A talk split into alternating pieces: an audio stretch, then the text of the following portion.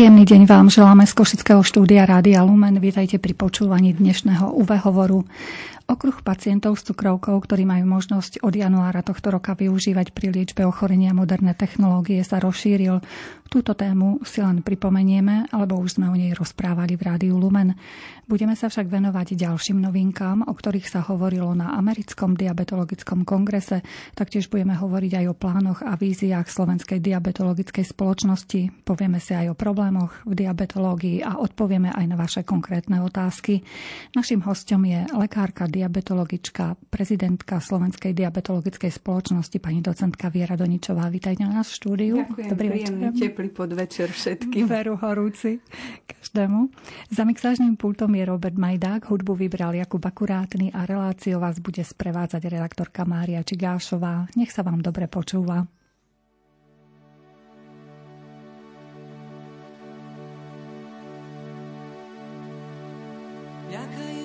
Sa klietky rúk, pasce krásnych slov.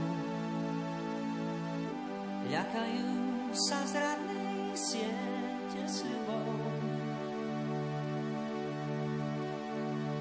nad konármi hliadkujú v modrom zemi, kde sa končí revír vrán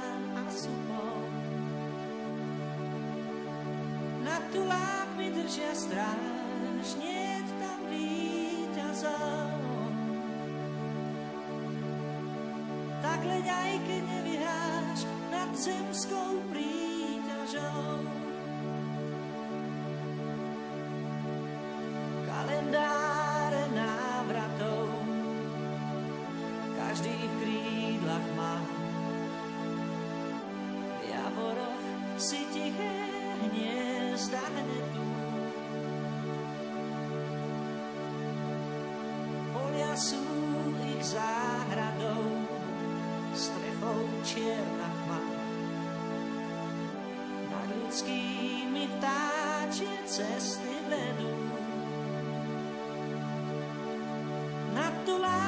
Držia stráž, nie tam víťazov.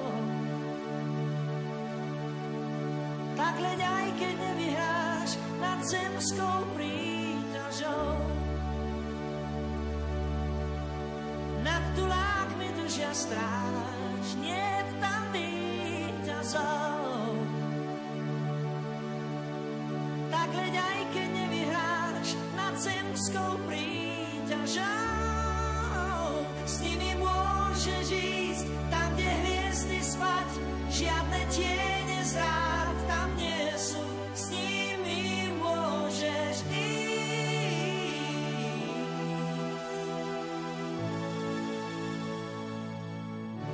Nežobrú, že chcú mať viac, ako dáva klas.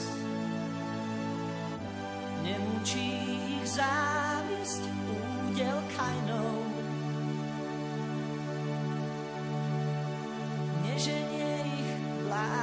čas, neženie ich čas.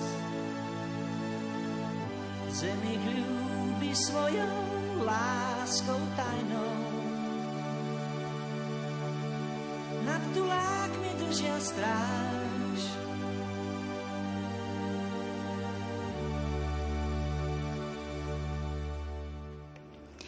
Pani docentka, vy ste sa nedávno stali prezidentkou Slovenskej diabetologickej spoločnosti. S akými plánmi ste prevzali túto svoju funkciu? Prípadne, čo je vašim cieľom a celého výboru vlastne? Tak myslím, že nejaké také plány a predstavy človek mal aj predtým, jak by sa dostal do takejto pozície, ale tie skutočné plány asi nastávajú vtedy, keď už tie možnosti máte Eh, ja som v podstate prebrala vedenie Slovenskej diabetologickej spoločnosti, ktorá na Slovensku má veľkú tradíciu, vyše 30 rokov.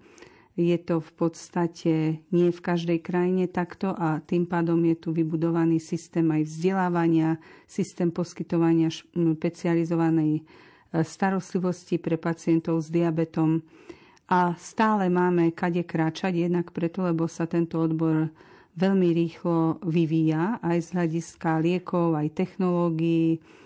Aj získaných nových vedomostí o tej patofyziológii a podstaty ochorenia, aj keď vyzerá, že diabetes je len prvý a druhý, ale je to oveľa komplexnejšie a, a bohatšie. A teda máme ale aj veľa čo doháňať, pretože my sme na Slovensku vlastne začali s technológiami, dá sa povedať, pre dospelých pacientov len teraz nedávno. Deti mali o trošku skôr, kým okolité krajiny nás predbiehali, vrátane Polska, Maďarska, pomaly aj Bulharska, Bulharska aj Rumúnska. Možno zaostávame aj v niektorých ďalších oblastiach dosť výrazne, ako je starostlivosť a prevencia diabetickej nohy, a e, aj samotná edukácia pacientov, ktorá síce na ambulanciách beží, ale nie je v mnohých sférach dostatočne hodnotená a vyžadovala by viacej času a možno aj viacej rôznych takých špecifických fóriem, by som povedala, s určitými pomôckami, s určitými videami, aby sa to proste skompletizovalo. A možno, že aj by som videla ešte veľkú pôdu na to, že aj samotní diabetici mladšieho veku alebo stredného veku by sa možno mohli viacej medzi sebou kontaktovať v rámci rôznych sietí, pretože tieto siete existujú, ale e, sú oddelené. A to je veľká škoda, pretože predsa tá rodina tých diabetikov na Slovensku je veľká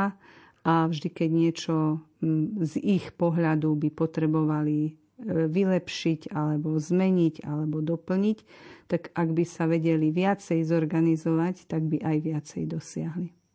Tak verme, že aj mladší ročník nás počúva, diabetikov, že existujú pre nich rôzne ďalšie pomôcky. Vy ste sa nedávno zúčastnili na americkom diabetologickom kongrese. Aké novinky tam zazneli, čo by ste nám prezradili, o čom sa tam hovorilo? Tak americký kongres je vždy veľmi bohatý na nové vedomosti. To tam až človek vidí, že vývoj za jeden rok je obrovský. A sú to jednak rôzne lieky, kombinované molekuly neinzulinového charakteru, ktoré my už na Slovensku používame, ale nie tie najnovšie. Tie najnovšie majú len prísť, ktoré ako keby liečili cukrovku spolu naraz, teda celý metabolický syndrom, obezitu, čiastočne aj cholesterol, čiastočne aj mierne ovplyvnenie krvného tlaku, zároveň pokles telesnej hmotnosti ale dá sa povedať, že tie novšie lieky by mali mať ešte také prieraznejšie a výraznejšie účinky a charakteristiky ako tie, ktoré dneska vieme používať. To isté sa týka inzulínov, že inzulíny, ktoré sú na aplikáciu jedenkrát za týždeň a ktoré by tiež mali na Slovensko prísť. Potom sú to rôzne technologické aplikácie pre pacientov, ako napríklad inteligentné perá, ktoré komunikujú s kontinuálnymi meračami glykémie, vytvárajú sa také určité grafické vyhodnotenia výsledkov, ktoré môže sledovať aj lekár, môže do toho vstupovať. E, ten vývoj je naozaj veľký. Potvrdilo sa jedno, to čo už vieme dávno a čo v podstate diabetológovia v rámci edukácie opakujú, jak sa hovorí, že na takej obohratej platni, že fyzický pohyb a tá e, životný štýl je základ prevencie aj liečby diabetu. Bola tam vyhodnotená štúdia Diabetes Prevention Program, ktorá ukázala, že v podstate základný liek na cukrovku, ktorý je v prvej línii druhého typu metformín a životný štýl, fyzický pohyb znižuje výskyt a vznik diabetu o 31 až 58% Dôležitá je tam kvalita potravín, Eh, určite nie sú zdravé spracovávané formy mesa, ale je treba, tak ako sa hovorí, veľa zeleniny, vlákniny. Doporučovaných je 150 minút fyzického pohybu aerobného týždenne po 30 minútach, keď má človek sedavé zamestnanie, už by sa mal postaviť, pretože existuje štúdie na to, že keď sedí, sedí a sa po 30 minútach nepostavia, ten krvný obeh sa nenaštartuje a zase tie cievy tou pružnosťou nezapracujú, tak to vedie k zvýšenej úmrtnosti. Áno, že ten pohyb je natoľko dôležitý, ešte aj pri tom sedavom zamestnaní, že len to, že stanete od stola, pôjdete k dverám, napríklad diabetolog odprevadí toho pacienta privedie k tomu stolu, tak už robí aj sám dačo pre svoje zdravie. No a potom v podstate sú tam ešte rôzne ďalšie e, zaujímavé zistenia aj v súvislosti s technológiami, kde aj v, dobe covidu sa robili veľké sledovania populačné, napríklad v Anglicku pomocou kontinuálneho merania glykemie a zistilo sa, že pri tom pravidelnom e, používaní týchto senzorových technológií E, podľa veku, rôzne vekové skupiny, zlepšili sa im výsledky, pretože boli doma, keď si ich sledovali a neviem, neboli treba stresovaní v zamestnaní alebo rôznymi inými e, aktivitami životnými. A zistilo sa napríklad, že používanie týchto senzorových technológií nielen, že znižuje výskyt e, hypoglykémii, závažných hypoglykémii a to veľmi výrazne, ale dokonca u určitých ľudí dokáže obnoviť poruchu pociťovania hypoglykémii. To je taká porucha, že pacient má, alebo človek má hypoglykemiu so všetkými príznakmi a následkami, ale ju nepociťuje, lebo tie jeho, tie jeho senzory, keby sme to tak povedali, v mozgu ju nepociťujú. A proste tým používaním technológií, tým, že sa na určité obdobie človek častejšie dostáva do tých optimálnejších hodnot glykémii, čo sa v angličtine nazýva time in range, teda ten čas strávený v tom pásme glykémii medzi 3,9 a 10, tak sa časť účasti pacientov podarí obnoviť citlivosť na tú hypoglykémiu. Takže a dosť vysokom percente, takže to je tiež veľmi, veľmi e, zaujímavé zistenie. No a v podstate vidno tam tu tie, dá sa povedať, keď človek e, má možnosť a dostupnosť tej modernej liečby alebo modernejšej, nemusí to byť úplne najnovšia, vrátanie tých technológií, tak sa dneska už dokáže dos- dosiahnuť aj u pacientov s diabetom prvého typu výsledky, ktoré sa veľmi blížia pacientom, ktorí nemajú diabetes. Nie u všetkých, ale v minulosti bez tých technológií sa to dosahovalo, môžem povedať, že v veľmi, teda relatívne zriedka. Dnes sa úplne mení ako by som povedala, liečba diabetu a možnosti toho pacienta pri diabete a aj výsledky eh, tej liečby krátkodobé, ale aj dlhodobé a z dlhodobého hľadiska teda významný pokles rozvoja akýchkoľvek komplikácií diabetu. Ale pri tom všetko musí byť eh, pacient, ktorý spolupracuje, lebo tak ako máme na jednom obrázku edukačnom našej čakárni, že ani Zlaté tabletky vám nepomôžu, keď sa vy nezúčastníte a nestotožníte s tou svojou liečbou. Ešte niečo zaujímavé tam zaznelo, čo by sme ešte prezradili našim poslucháčom? Tak e, v podstate tam beží súčasne 8 až 10 prednášok v rôznych prednáškárniach, ktoré sú vzdialené. Takže vy keď chcete prebehnúť medzi tými prednáškárniami, je to niekedy aj 30 minút. Ten eh, systém kongresu je hybridný, to znamená, niektoré prednášky je možné sledovať aj na internete, dokonca aj dodatočne po kongrese a prednášky začínajú už ráno o 5. a končia večer o 10. pretože sú tam také sympózia firemné, ktoré ale sú veľmi kvalitné a prinášajú tie veľmi nové nejaké najnovšie, by som povedala, vedomosti a zistenia a tie liečby diabetu. Čo tam je také, čo m, mm, treba my zatiaľ ešte nemáme a možno ani v tých najbližších rokoch mať nebudeme, tak to sú tie novšie verzie tých senzorových technológií, ktoré sa diametrálne menia. Že keď máte napríklad jednu senzorovú technológiu, keď senzor meria glykémie s tým, že nemusíte si kontrolovať glykémiu a kalibrovať z prsta, len vlastne prikladáte čítačku alebo mobil k tomu e, samotnému senzoru, ktorý je nalepený e, na ruke a zavedený, zavedená tá snímacia časť pod koži, tak jeho tretia verzia sa už stáva takou, že stačí zoskenovať tú glykémiu jediný krát a potom vlastne ten prenos dát je stály. Že už proste sa kvalitatívne tak posúvajú tie technológie k oveľa vyššej presnosti, lebo tam sú presné parametre, e, ktorými sa tá presnosť zmeria, takže už viete, že keď jednu technológiu použijete, že môže byť menej presná ako tá druhá, že je to možno, keby som to u atletov e, porovnala, že tam tiež už sa o stotiny sekundy jednak to predbehne koho, lebo už neviem ani pomaly si predstaviť, že to bude ešte mať takú rezervu, že to bude vedieť byť ešte dokonalejšie. Takže e, každá tá technológia, ktorú aj dnes používame, tak tá ďalšia v poradí, ktorá prichádza, prichádza s úplne novými kvalitami a možnosťami pre pacienta a samozrejme tým aj pre lekára.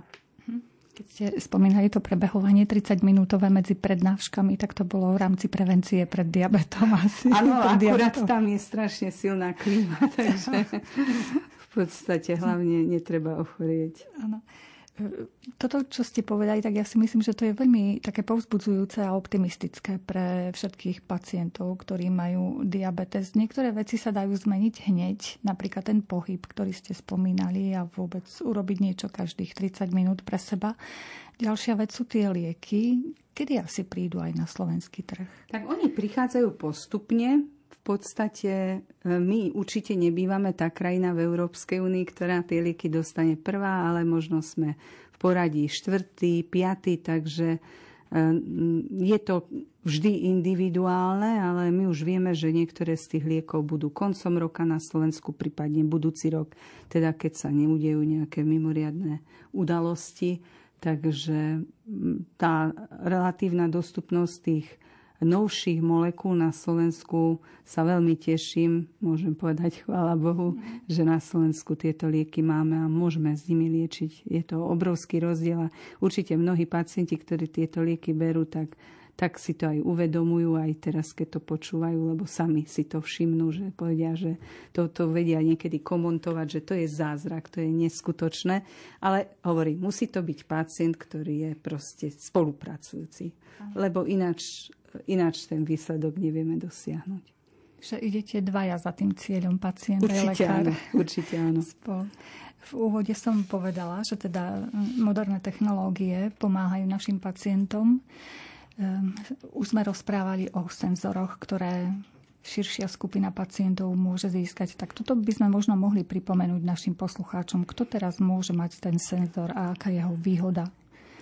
Tak senzor umožňuje kontinuálne a meranie glykémie. Možno niekedy je to intermitentné, že každých 5 minút, ale vo výsledku vznikne určitá krivka, tak vždy hovoríme o tom kontinuálnom monitorovaní.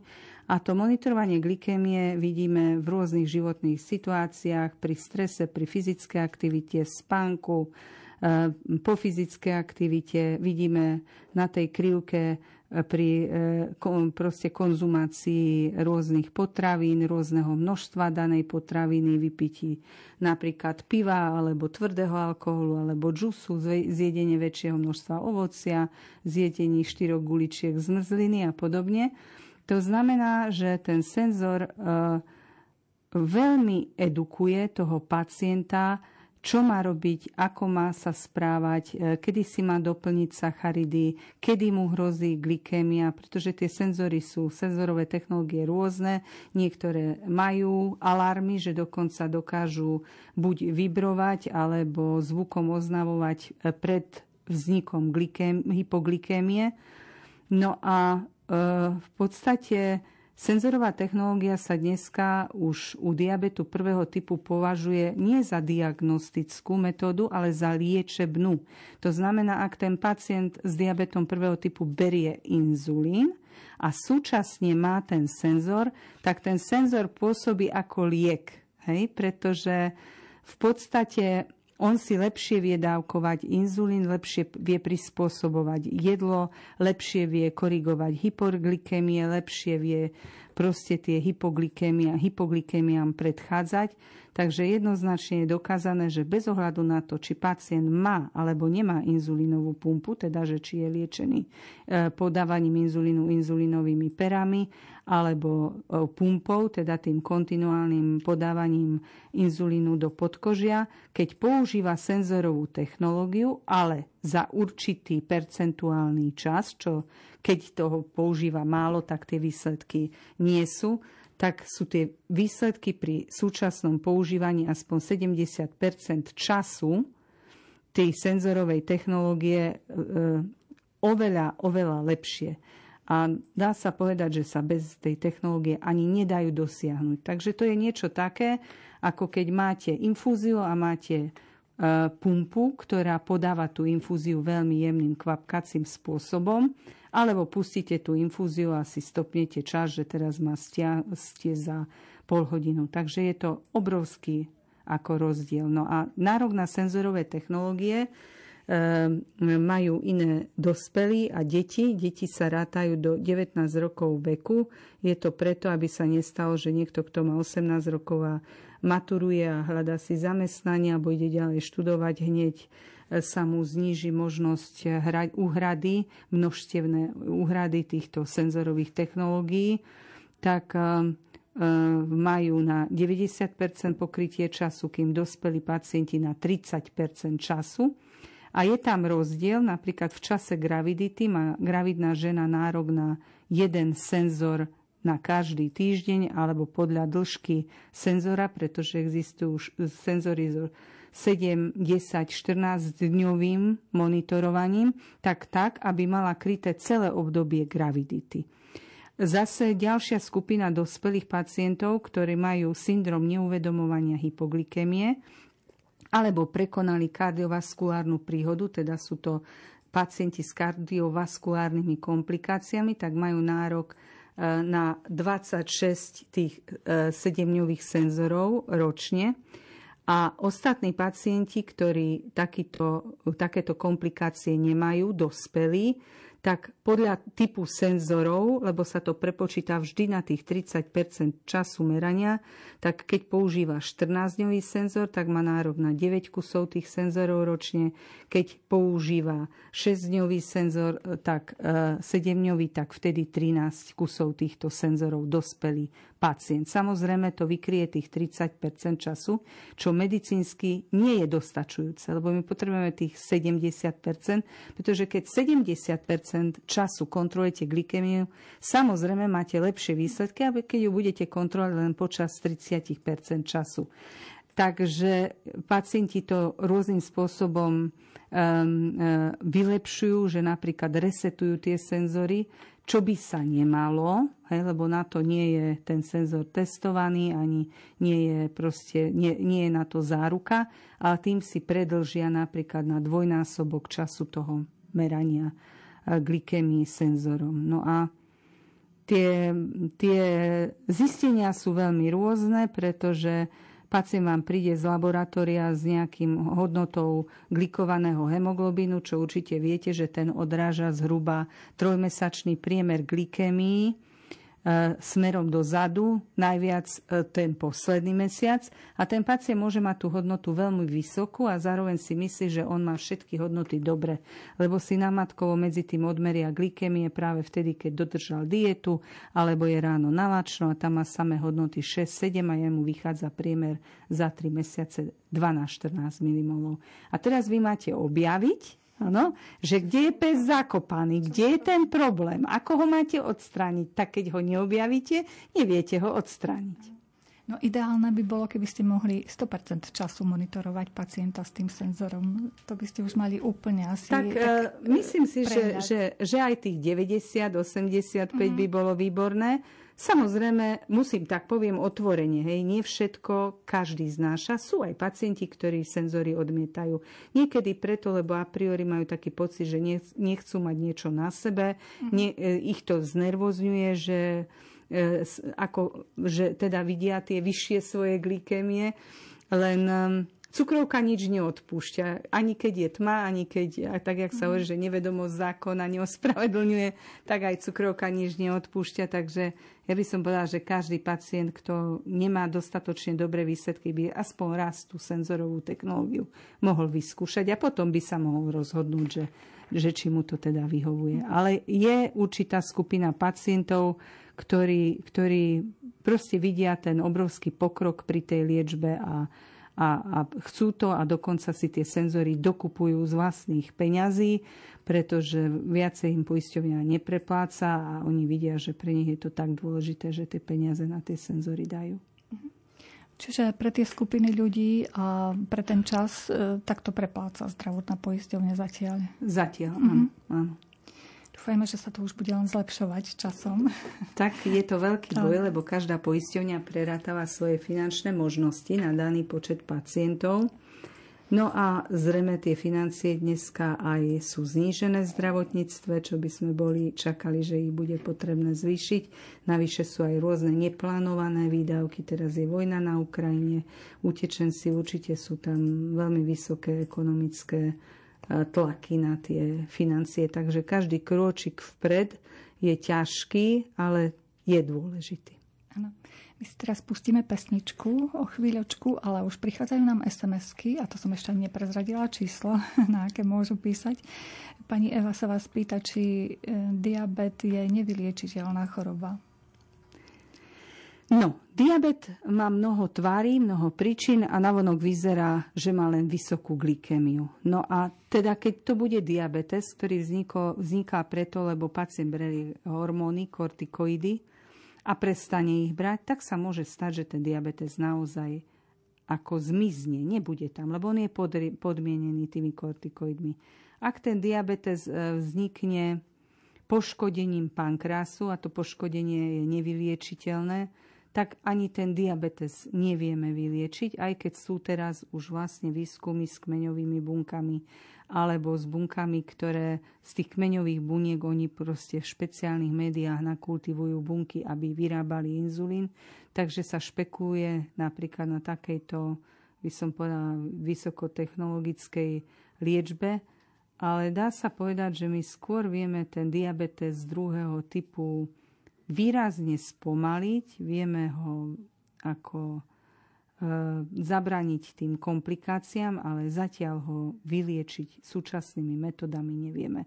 A u diabetu prvého typu, kde dochádza k úbytku buniek produkujúcich inzulín na základe poškodenia autoimunitnými mechanizmami, e, produkciou protilátok, tak pokiaľ tie bunky už tam fyzicky nie sú, nefungujú, neprodukujú inzulín, tak tiež vieme vyliečiť v úvodzovkách ten diabetes len transplantáciou tých buniek. Hej. Samotného človeka, že by sme použili nejaký, nejaký liek, ako keď sa s antibiotikom prelieči nejaká infekcia, vyliečiť zatiaľ nevieme. Ale ako sme vraveli, tie technológie a všetko beží závratným smerom dopredu, tak dúfajme, že sa niečo objaví, čo aj vylieči časom. No, mne manžel povedal, keď som išla na diabetológiu, že počúvaj, vymyslia tie kmeňové bunky a ty nebudeš mať čo robiť. No. A koľko ubehlo od vtedy rokov? No, ubehlo. Tak, veľa. Uh, veľa, veľa, tak aj 25. Mm. No a ešte zatiaľ máte čo robiť. Takže teraz ponúkneme hudobné osvieženie našim poslucháčom a ak máte nejakú otázku, môžete ju formou SMS správy poslať na číslo 0914 186 229.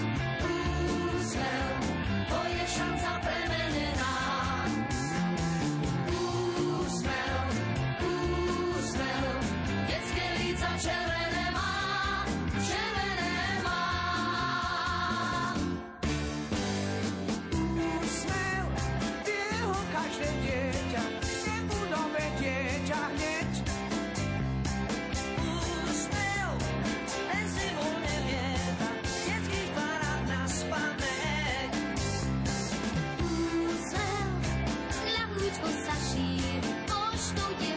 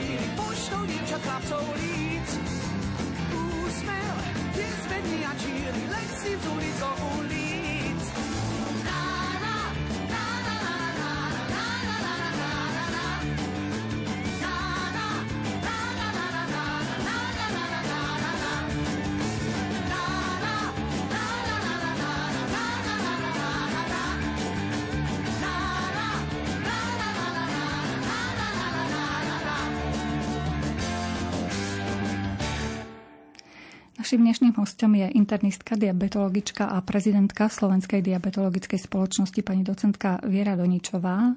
Reláciu vysielame naživo, hovoríme o cukrovke. Ak e, chcete sa niečo opýtať, môžete poslať svoju otázku formou SMS správy na číslo 0914 186 229. My by sme mohli pokračovať v rozhovore o tom, aká je vlastne starostlivosť od diabetikov na Slovensku podľa vás.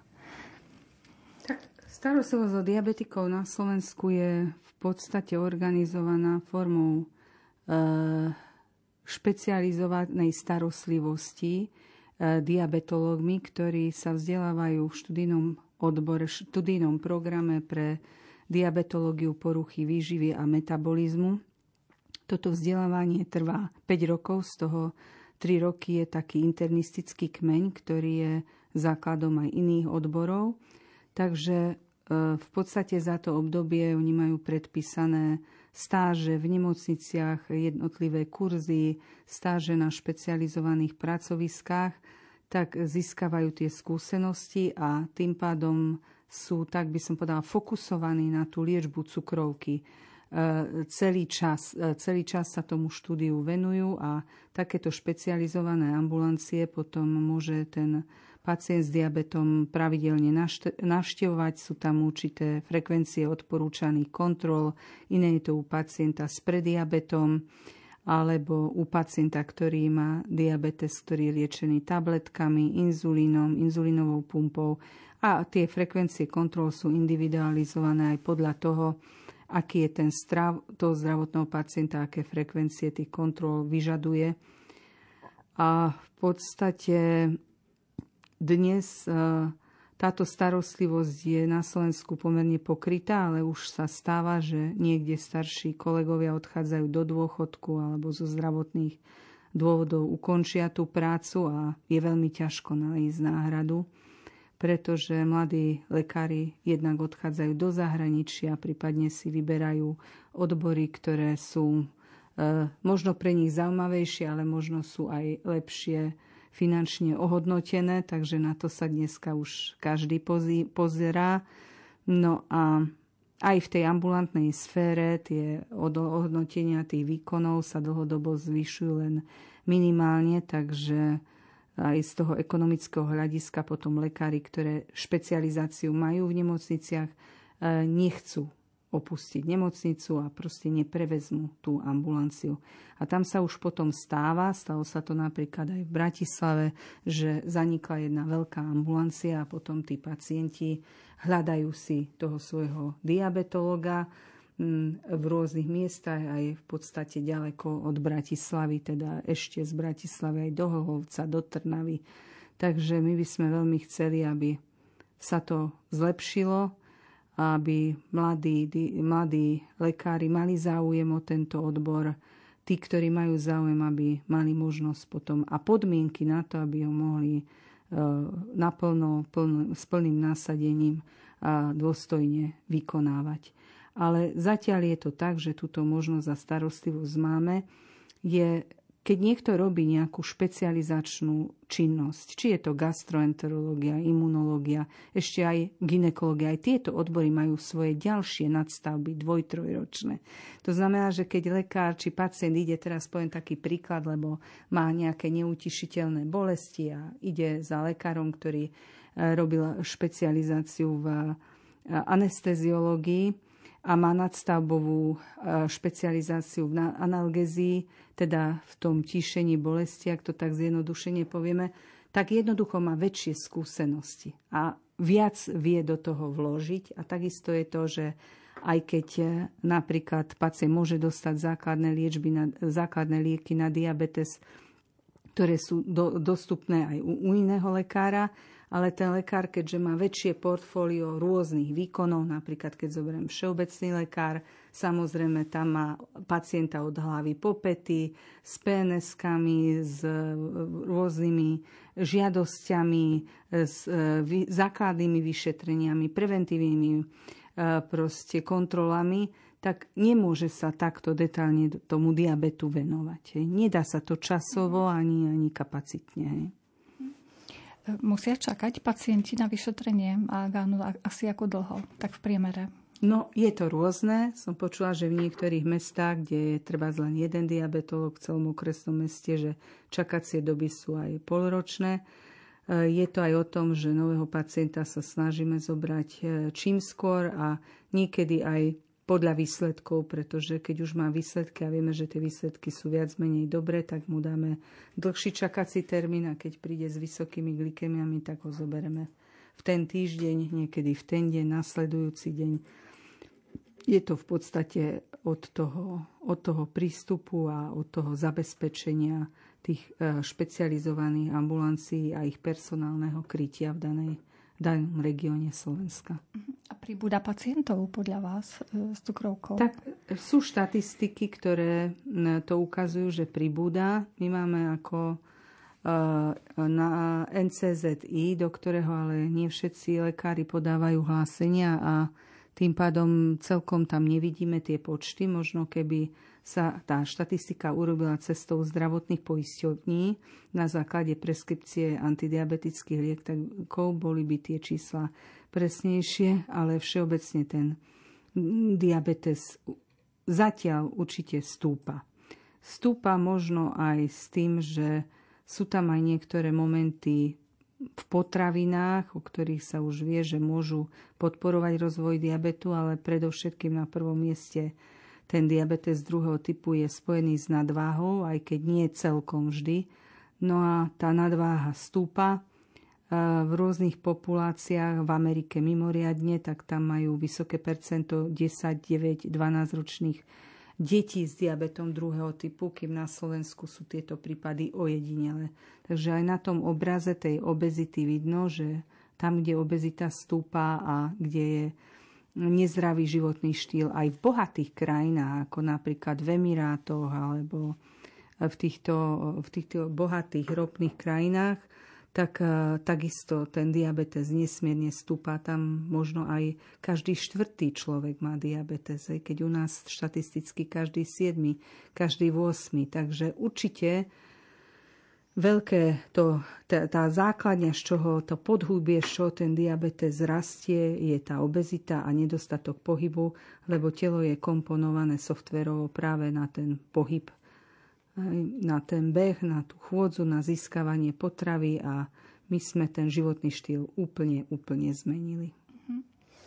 pritom e, tú liečbu máme tak na dosah ruky, v podstate len sa viac pohybovať a môžeme si zlepšiť trošičku vlastne to zdravie, keď vás tak Určite počúvam. je to tak a ja vnímam aj to, že dosť veľká časť pacientov, aj mladších, ale aj starších, keď e, proste sú takto, že uvedomeli a záleží im na to, že to aj využívajú. Že keď tak roky zoberiem, že je určitá skupina pacientov tých ako non-compliantných, teda tých, ktorým nemajú tú pohodu pri plnení tých požiadaviek a tej liečby a zmene životného štýlu. A je určitá skupina, ktorá práve naopak, aj starí ľudia majú doma proste nejaké zariadenia na to, že bicyklujú, kúpia im ich deti a treba stále častejšie to počúvam, že aj v zime, aj keď prší, tak proste on si každý deň dvakrát podcvičí a pestuje si tu aj kardiovaskulárny, to kardiovaskulárny fitness a tým pádom aj metabolický fitness, hej, mm-hmm. že v podstate všetky bunky sa spájajú do jedného toho výstupu fyzického pohybu, ale na základe toho, aby ten fyzický pohyb išiel dobre, tak je ten metabolizmus. Ano. Budeme pokračovať, len pripomeniem našim poslucháčom, ak máte otázky, môžete ich posielať formou SMS správy na číslo 0914 186 229. My sme, pani doktorka, hovorili o tom, že existujú potraviny, ktoré podporujú rozvoj cukrovky. Ktoré sú to napríklad? No, tak sú to potraviny, ktoré e, tak keď zoberieme obezitu, určite to, z čoho sa nadmieru priberá, pokiaľ nemáme možnosť to spáliť, že napríklad uh, kedy v čase drevorúbačov, keď ručne reba, uh, rúbali drevo, tak jeden drevorúbač spálil 10 tisíc kalórií za deň. Hej. A dneska bežná spotreba pre ženu ktorá má už nejaký vek, že nie hraje rovno volejbal a nie je mladučka, tak aj 1500 kalórií stá, stáči. A ten drevorúbač zjedol za jeden deň 10 krát toľko a nepribral. Takže v podstate všetky potraviny, z ktorých sa priberá nad, nad tú mieru, ako je zdravé. No a potom sú to cudzoradé látky v tých potravinách. Známe sú tie endokrinné disruptory, ktoré sa môžu vy, vyskytovať aj dokonca v mlieku môžu cirkulovať, v mliečných výrobkoch cirkulovať v pôde. To znamená, že, že tie prostredia, ktoré sú takto prírodne znečistené, tak potraviny v tých prostrediach pri dlhodobej pravidelnej konzumácii v priebehu mnohých rokov môžu podporovať vznik cukrovky. Zaujímavé je napríklad, že máte na, na stanici, na pumpovej stanici kávu a keď si ju naplníte do pohára, ktorý je síce papierový, ale vy, výstuž toho pohára alebo výstielka toho pohára je z takej určitej látky priehľadnej, dajme tomu presné, e, presnú, presný typ látky nepoznám, ale aj z toho sa napríklad od, o, uvoľňujú tie, tie disruptory. To znamená, že plastové materiály, pokiaľ nemajú určitú kvalitu, oni sú aj presne stratifikované číslami, že tieto sú vhodné na potraviny, tieto len na studené, tieto len na teple, tak je vždy lepšie piť asi z toho skleneného pohára a sklenenej flašky. Mhm. E, Slovensko je na ktorom mieste, pokiaľ ide o výskyt cukrovky? Asi tak, tak približne, či sme v prvej desiatke, alebo mm, no, trošku ďalej. Závisí od toho, že ktoré krajiny tam do toho radu postavíme, či len Európsku úniu, alebo dáme aj ďalšie a teda koľko tých celkový počet tých krajín bude.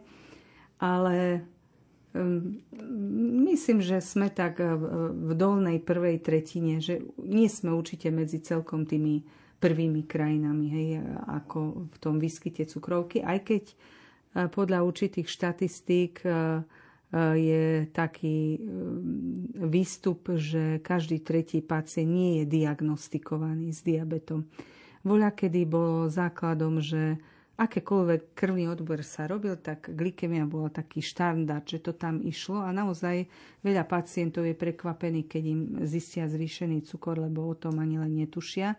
Teraz všeobecní lekári už majú možnosť venovať sa pre diabetu. To znamená, to sú tie stavy, keď ešte cukrovka nie je splnená podmienky pre diabetes, ale už je tam porucha spracovania cukrov, sú preventívne prehliadky a proste je určite dobre, že v určitom veku a možno aj nie v tom najvyššom, ale v strednom a dokonca aj skôr, keď človek má raz za čas tú glykemiu skontrolovanú. Je to niekedy prekvapenie, lebo my robíme u pacientov tú anamnézu rodinu, že sú ľudia, ktorí sú z rodín, kde naozaj ten výskyt cukrovky je častý, že vyslovene majú všetci súrodenci, alebo jeden súrodenec má, druhý nemá, z rodičov jeden mal, dvaja mali, ale často sa stáva, že niekto má diabetes a široko ďaleko v rodine nikto diabetes nemal.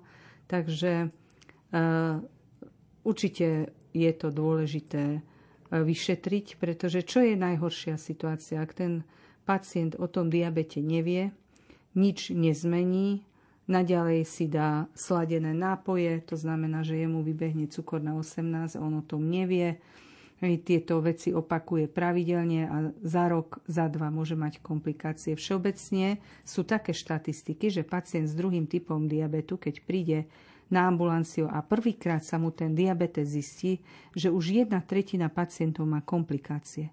Preto, lebo sa ten diabetes zistí relatívne pozde. Mhm. E, otázka nášho pána poslucháča ide na operáciu klbu a má hodnotu cukru 14. Čo má robiť, čo by ste teda odporúčali? Tak z jednej hodnoty cukru sa nestriela, to sa nikdy nedá. To znamená, že mal by si urobiť glukometrom viac zmeraní ráno, pred jedlom, hodinu a pol až dve hodiny po raňajka, obede, večeri, aspoň za dva dní a keď bude mať stále ten cukor 14 a nebude piť žiadne sladené nápoje, nebude jesť diabetické keksy, lebo diabetický keks zvihne toľko cukor ako diabetický dietný obed, nebude jesť sladené pečiva, teda všetku stravu bude konzumovať v normálnych množstvách, ako keď šetria v reštaurácii, ale nebude tam nič, nič, nič sladené a bude mať tie hodnoty 14, tak potrebuje nastaviť liečbu.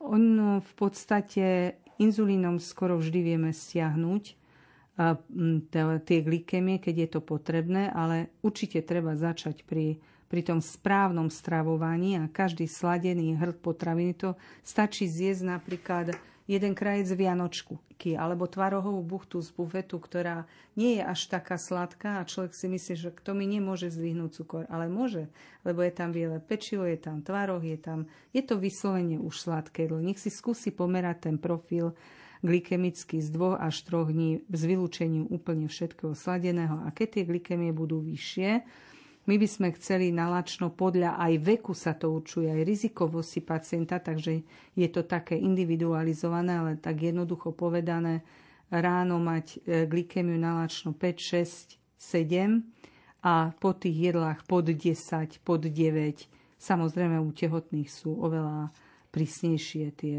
ciele liečby. A vždy sa to dá skorigovať aj pred tou operáciou, aj počas operácie, aj po operácii. Mm-hmm. Majú diabetici nárok na kúpeľnú liečbu? Ďalšia Diabetici otázka. majú nárok na kúpeľnú liečbu typu B. To znamená, že pacient, ktorý má diabetes a má komplikácie diabetu, tak vlastne môže ísť na kúpeľnú liečbu, kde má hradené procedúry, ale ubytovanie a stravu si hradí sám. Čiže je možná aj kúpeľná liečba? Na Slovensku? Tak teraz som sa práve na tom zamyslela. Donedávna to bolo tak, neviem, či sa mohlo dať čo v poslednom, v poslednom momente zmeniť, lebo dneska je taká doba prudkých zmien, áno. takže možno, že na úrovni poisťovní my sme sa skôr teraz zaoberali kúpeľnými liečbami po covide, hej, a e, tie kúpeľné liečby s diabetom, dá sa povedať, v tom covidovom období teda skoro úplne vypadli. Hej. Mm-hmm.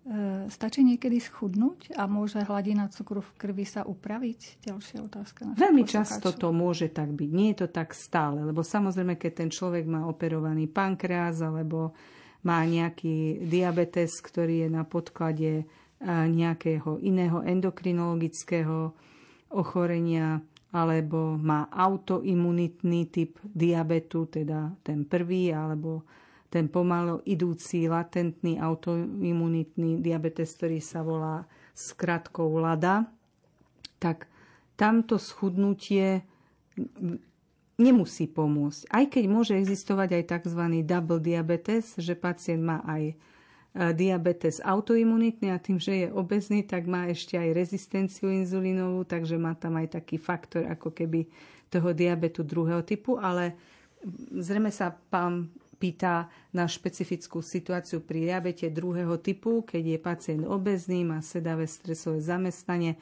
a naraz to všetko zmení, schudne za jeden mesiac 3, 4, 5 kg a ďalší mesiac takisto zmení úplne stravovanie, vylúči všetky tie spomínané potraviny, ktoré v prírode sa v takej koncentrácii e, e, glukózy nenachádzajú, tak sa výrazne vedia zlepšiť výsledky. Dokonca až tak, že Poviem, že napríklad glikovaný hemoglobín klesne z 9 na 6,5, ako keby pri nejakej veľmi silnej liečbe. Preto v tej pyramíde liečby cukrovky vždy na základ tej pyramídy je tvorený tou, e, povedzme nie dietou, ale zdravým stravovaním.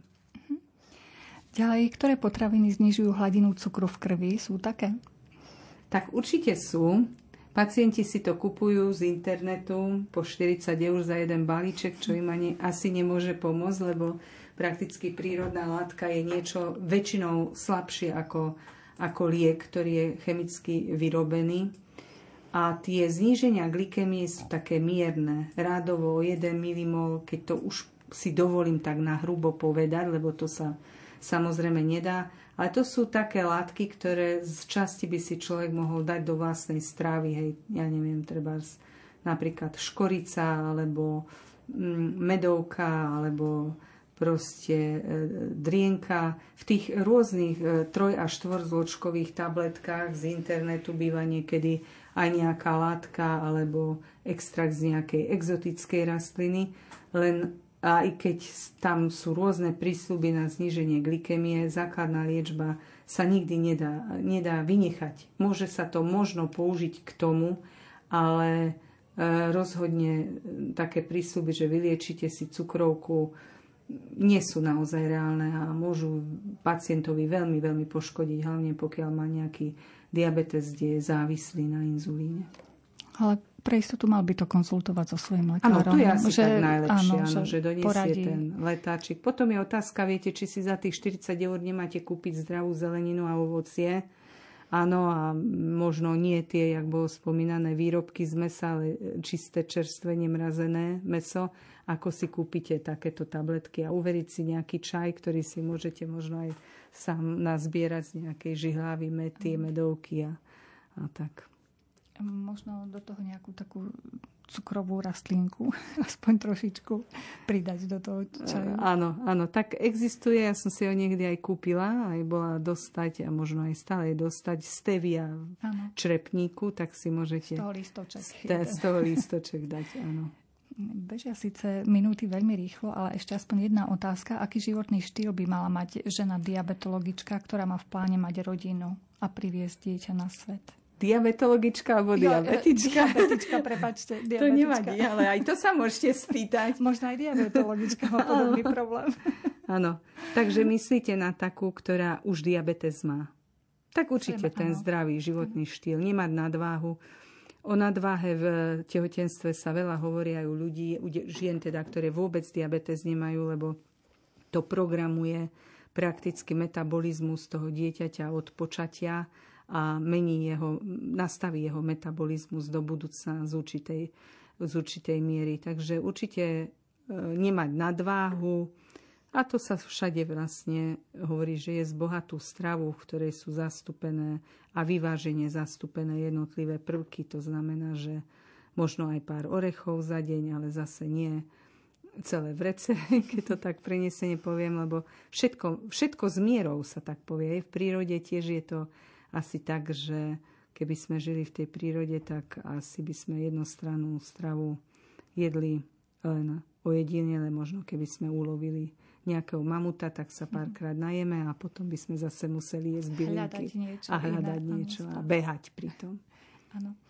Tak ešte zvyšný čas by som využila na svoju otázku. Aká je spolupráca s pacientskými organizáciami? Určite existujú také združenia pacientov. Máme, máme Slovenský zväz diabetikov, ktorého predsedom je pán inžinier Borovka z hodou okolností Michal, Mich, z Michaloviec. Takže sa dobre osobne poznáme organizuje množstvo podujatí pravidelne každý rok, má to veľmi dobre vypracované, zorganizované, lebo už má veľmi veľa skúseností. Takže určite tento zväz diabetikov na Slovensku je veľmi dobre, že existuje. No a ja som sa mala možnosť stretnúť s pár mladšími ľuďmi, ktorí na internete fungujú. Nie sú to organizácie, sú to blogy nejakých zaujímavých skupín, že sú napríklad liečení jedným typom pumpy, alebo len sú to diabetici prvého typu, alebo sú to rodičia diabetických detí. Takže v podstate e, je to tiež asi veľmi dobre, lebo tá socializácia dneska už veľmi ide cez tie internetové siete. Ľudia, ani keď nebol COVID, nemali času prísť alebo nevedeli si ten čas nájsť. A, ale stále si myslím, že na tej internetovej úrovni to ešte na Slovensku nie je dosť prepojené a to je škoda. Takže keby niekto mal záujem, to je ťažko povedať, že to je vyslovene spolupráca so Slovenskou diabetologickou spoločnosťou. To sa tak eh, nedá povedať, ale kľudne sa môže prihlásiť. Mm-hmm. Že vstúpi vlastne do toho vzťahu Aj. diabetologického. Takže priblížil sa záver relácie. Hovorili sme o novinkách v liečení cukrovky. Našim hostom bola lekárka, prezidentka Slovenskej diabetologickej spoločnosti, pani docentka Viera Doničová. Ďakujem veľmi pekne za zaujímavé informácie. A ja veľmi pekne ďakujem a všetkým, aj nediabetikom, aj diabetikom prajem dobré zdravie, veľa spokojnosti a pekných zážitkov v tomto lete. A by som tak povedal, že ja sa teším aj z tej horúčavy, mm. lebo nemáme teraz taký silný COVID, nemáme tú vojnu a aj to, aj to teplo si treba vedieť vychutnať. Áno, treba si tie pozitívne veci všímať radšej. Vám, vážení poslucháči, ďakujeme za pozornosť. Dnes pre vás vysielali zvukový majster Robert Majdák, hudobný redaktor Jakub Akurátny a redaktorka Mária Čigášová. Vám, ktorí putujete do Levoče, pešo či inak, želáme šťastnú cestu a vám ostatným príjemný víkend.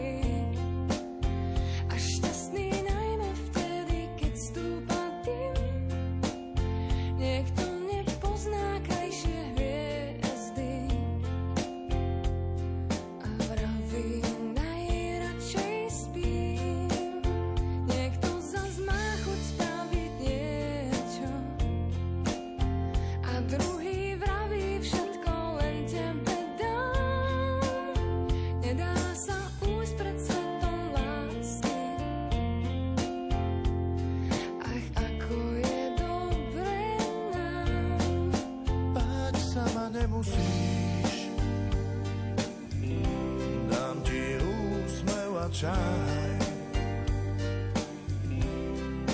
Viem, že to pochopíš